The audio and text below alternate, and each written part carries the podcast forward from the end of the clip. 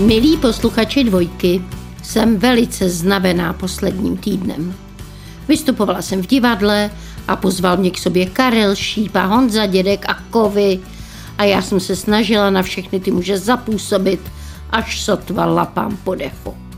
Ale nebojte se, sedím pevně na své oblíbené židli a chystám pro vás omeletky. Neprozradím vám teď, o čem budou, jenom to, že jde o komorní polední show se mnou, s Halinou Pavlovskou. Český rozhlas dvojka. Rádio, které vás baví. Omeletky jsme začali smažit na dvojce. Už jsem vám v úvodu naznačila, že jsem vyčerpaná. Trochu jsem zdůraznila svou únavu. No a proč asi?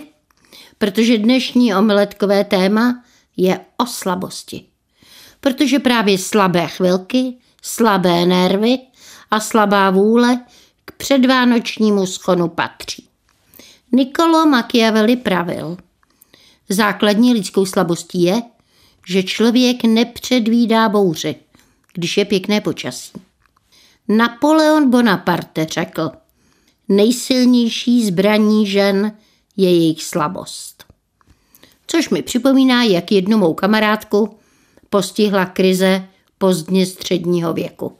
Nic nemá, ničeho nedosáhla, nic jí už nečeká.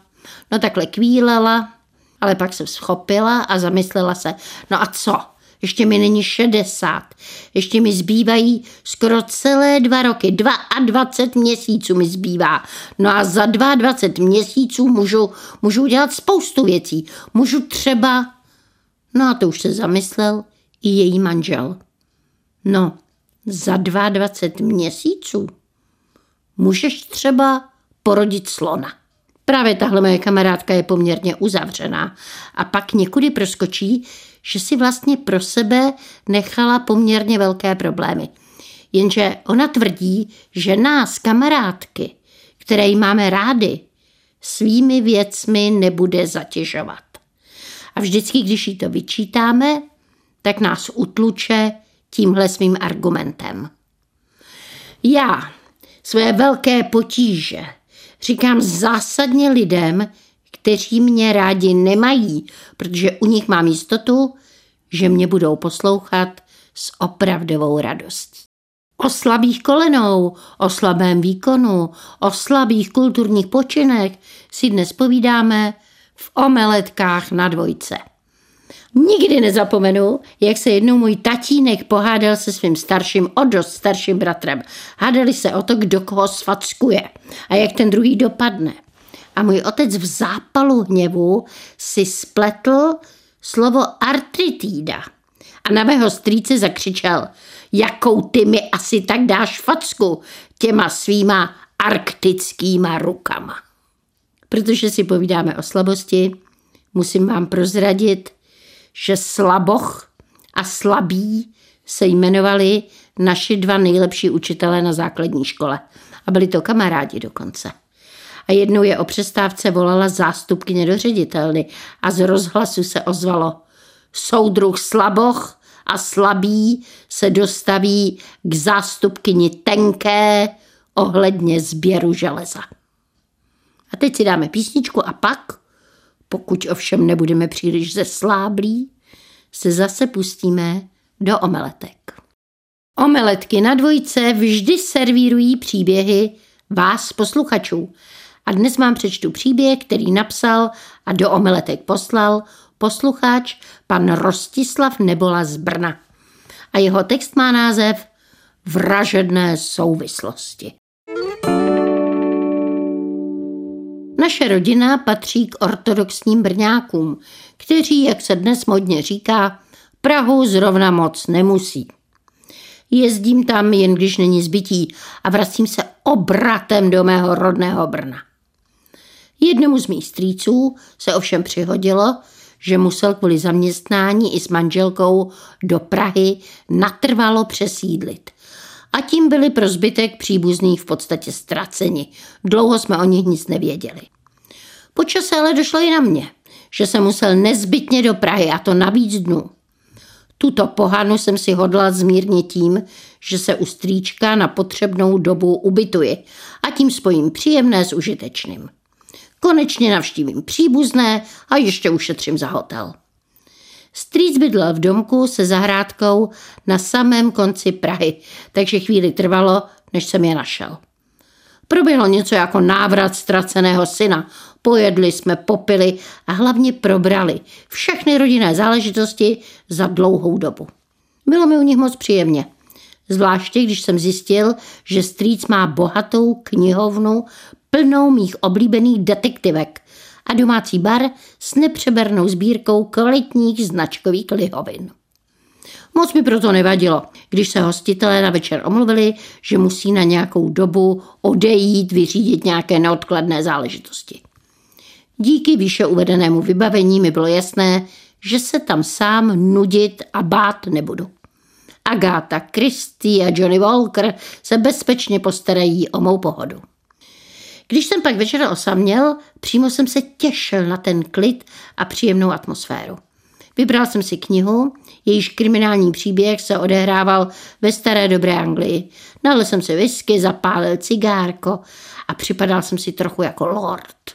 A všechno probíhalo tak, jak jsem si vysnil. V knize jsem se postupně dostal k momentu, kdy lord, stejně jako já, seděl v knihovně, popíjel, pokuřoval. Úplně jsem se vcítil do jeho situace a prožíval jsem to velmi intenzivně.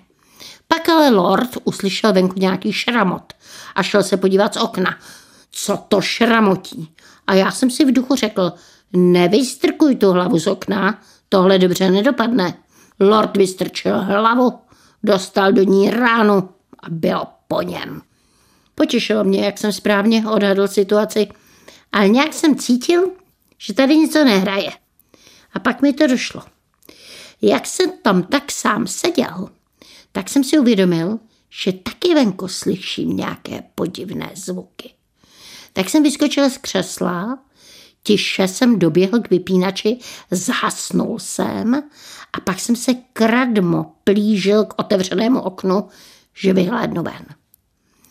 Ve světle souvislostí s knižním příběhem se mi moc nechtělo vystrkovat hlavu. Ale donutil jsem se přemoci strach a pokusil jsem se o to. Přece se nevyděsím, i když jsem na tom stejně jako ten nebohý lord. Dopadlo to ale skoro stejně. Taky mě něco pláclo do čela. Takže jsem rychle uskočil zpět. A pochopil jsem v té chvíli, jak je člověku, když by se v něm krve nedořezal. Klepal jsem se jako ratlík a dost dlouho mi trvalo se násilím uklidnit a začít logicky uvažovat. A nakonec jsem sám sebe přesvědčil, že celá záležitost musí mít nějaké normální vysvětlení a šel jsem znovu rozsvítit, abych se dopátral reality. Po zapnutí vypínače se ale v lampě jen zablesklo. Žárovka s hromovým prásknutím zásla. Všude tma. Vypadly pojistky. A to nejenom v pokoji, ale v celém domě. Při blikajícím světelku zapalovače jsem začal v úplně neznámém domě hledat pojistky. A ty jsem nakonec úspěšně objevil, ale ani po jejich nahození se nerozsvítilo.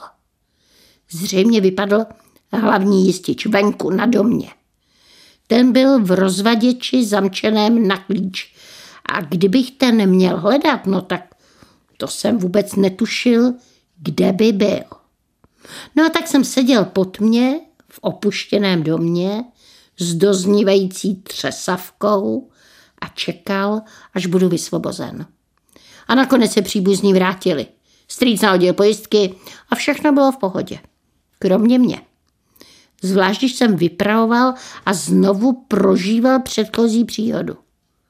No a nakonec mi strýc vysvětlil, že ten šramot zvenku způsobuje větev stromku na zahradě blízko u stěny a i je občas tyhle zvuky vyděsí.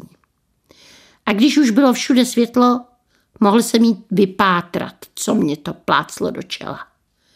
Na okně totiž měli kovovou síťku proti hmyzu, kterou jsem po zasnutí neviděl a vlastní hlavou do ní narazil. Musím ovšem s hanbou přiznat, že tu knížku už jsem nikdy nedočet.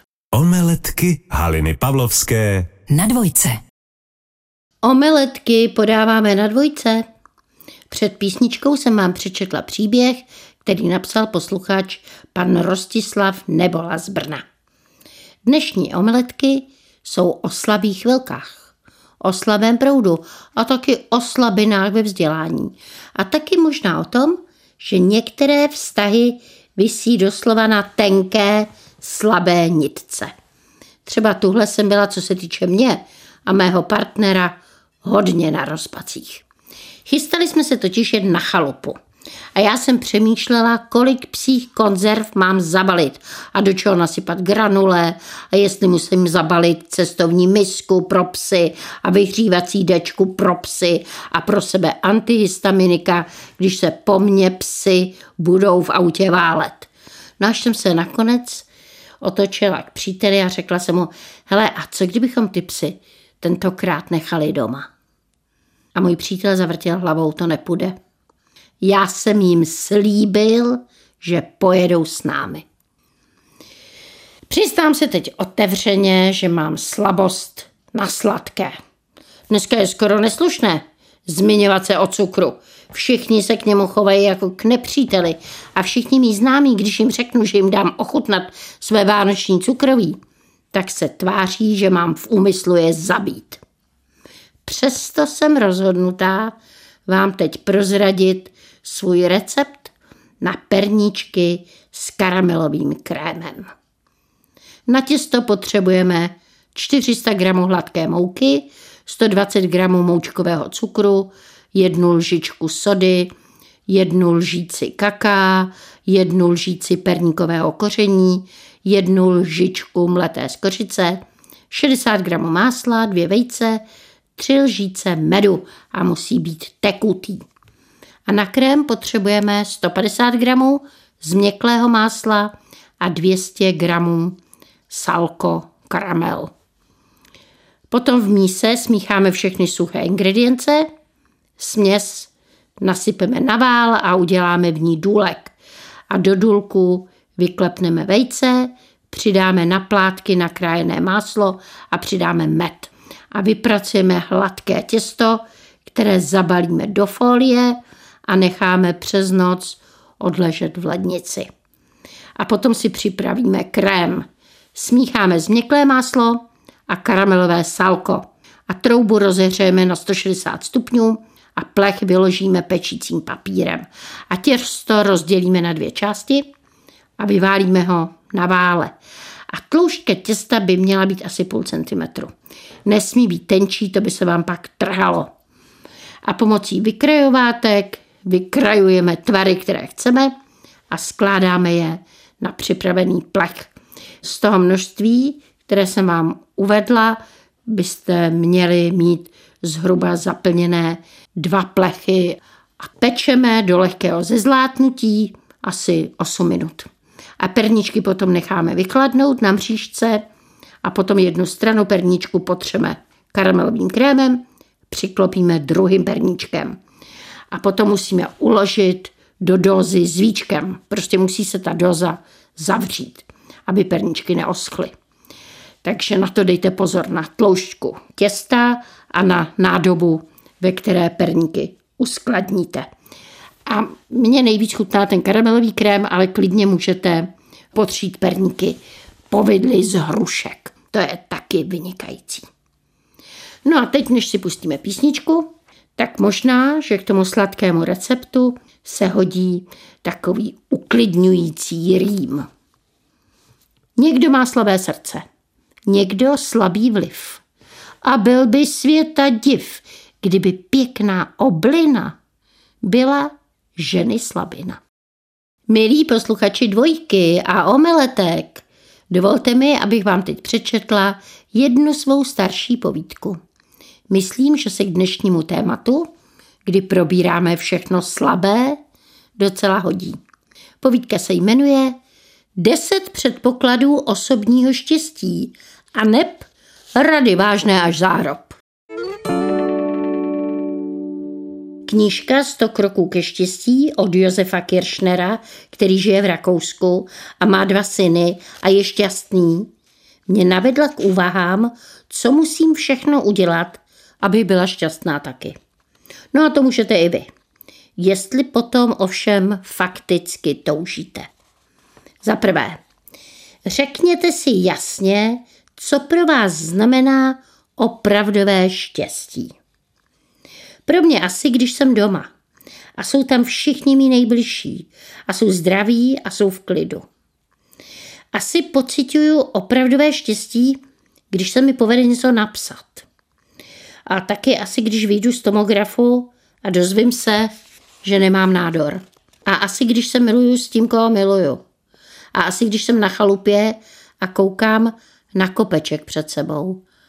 Musím si priority svého štěstí ještě upřesnit, i když tuším, že mi jde zejména o rodinný klid a zároveň vzrušující lásku.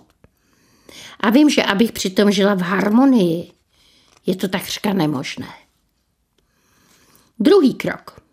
Odpovězte si na jednoduchou otázku. Kdo jsem a kým bych chtěl být? Já bych chtěla být hodná, chytrá, krásná, skvělá matka, žena, autorka sex bomba.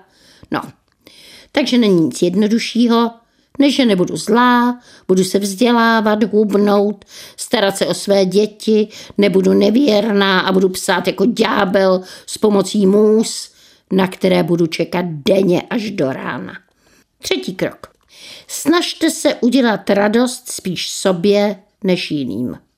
No to zní hnusně. Ale v pravé podstatě je to pravda. Myslím tím, abyste zbytečně nestudovali práva jen proto, že si to přeje váš dědeček. A abyste se nestali ženou v domácnosti, protože váš muž tenhle model viděl párkrát v kině.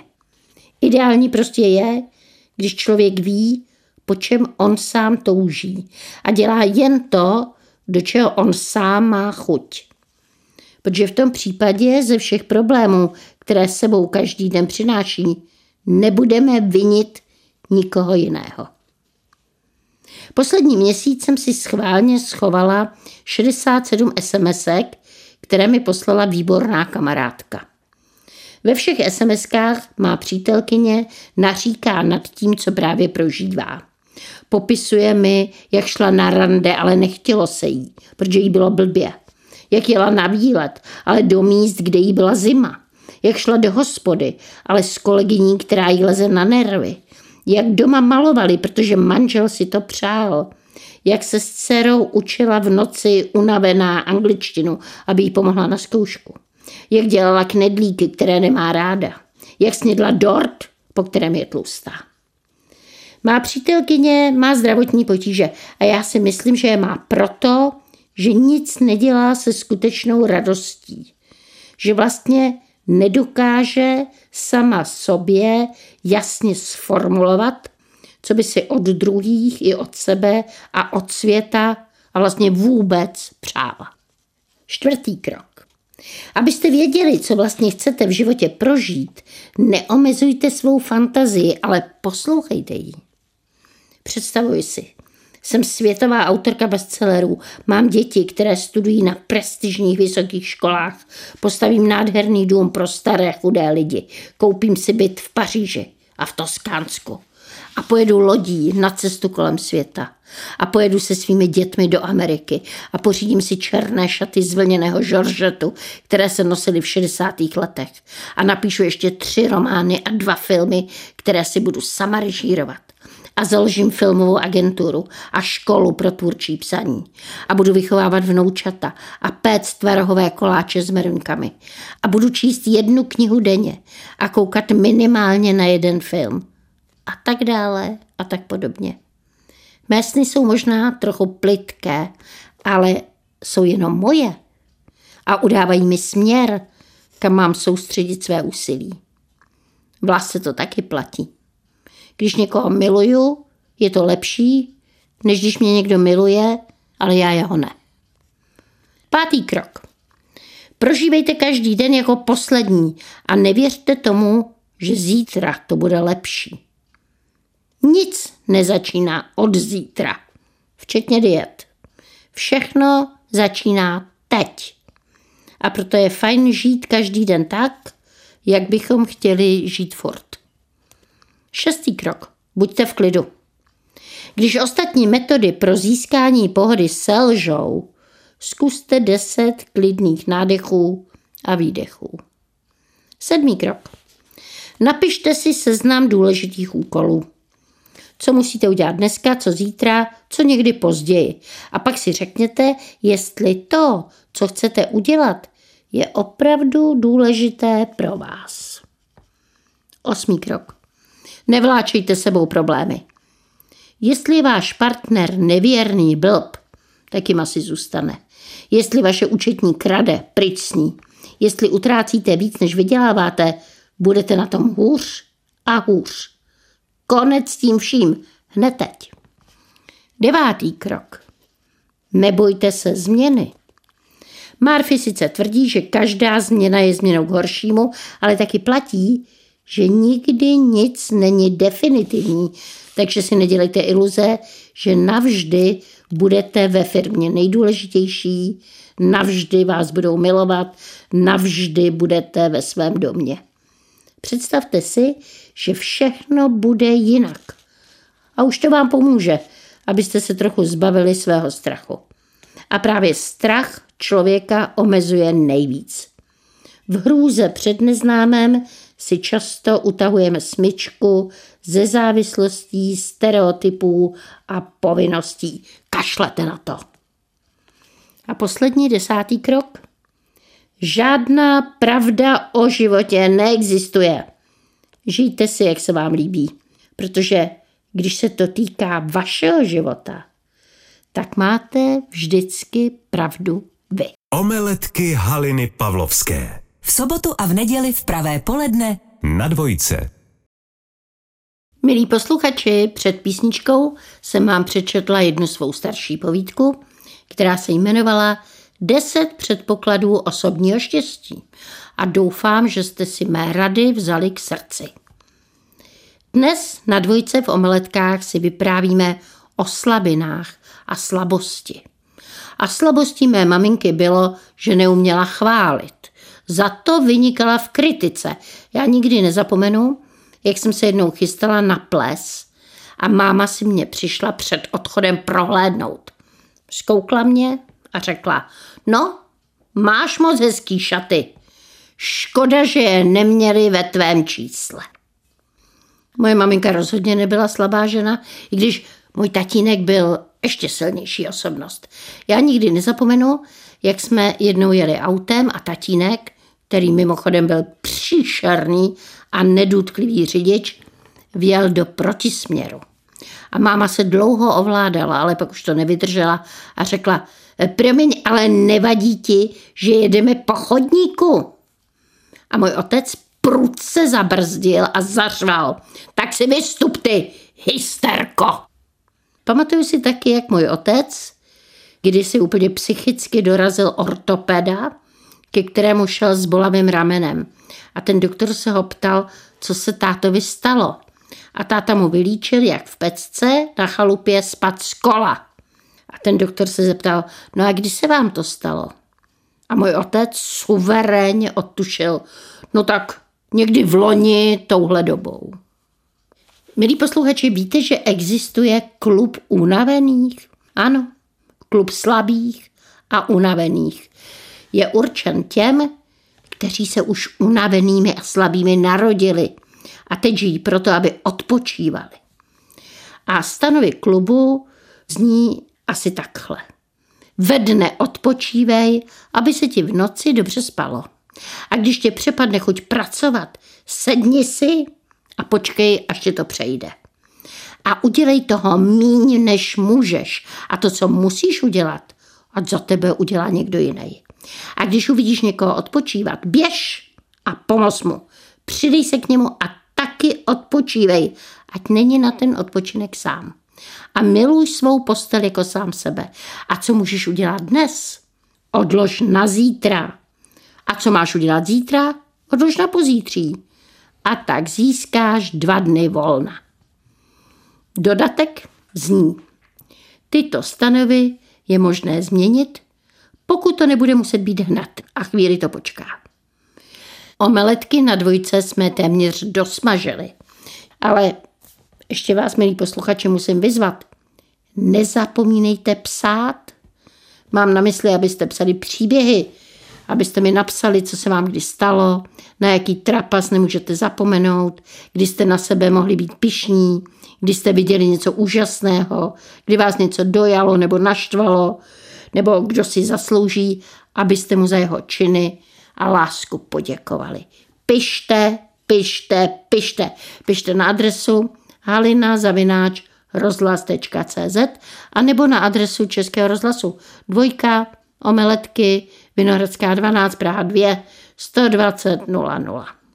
Arthur Schopenhauer pravil. Mnohý člověk má čisté svědomí jenom proto, že má slabou paměť. No a to je pro dnešek všechno. Poslouchejte omeletky. Vaše Halina Pavlovská.